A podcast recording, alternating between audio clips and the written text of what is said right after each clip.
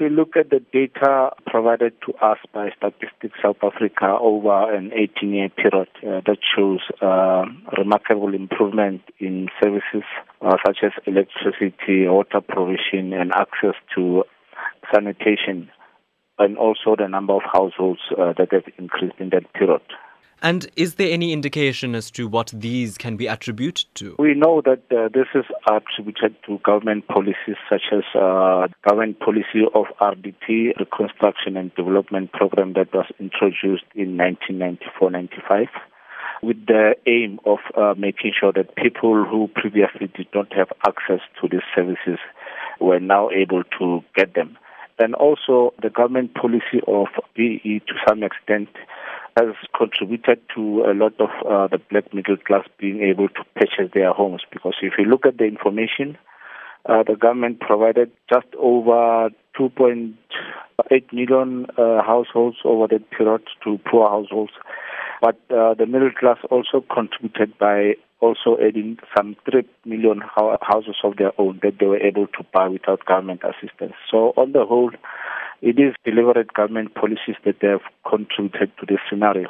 But backlogs still exist because the proportion of those living in informal dwellings and that fell from 16% to 13%.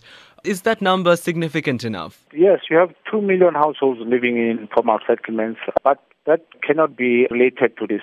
Remember, there are people who have benefited from government programs who are living in rural areas. And the only reason that they flood uh, to urban areas is not because of a lack of housing or any of the other services that we mention in this report.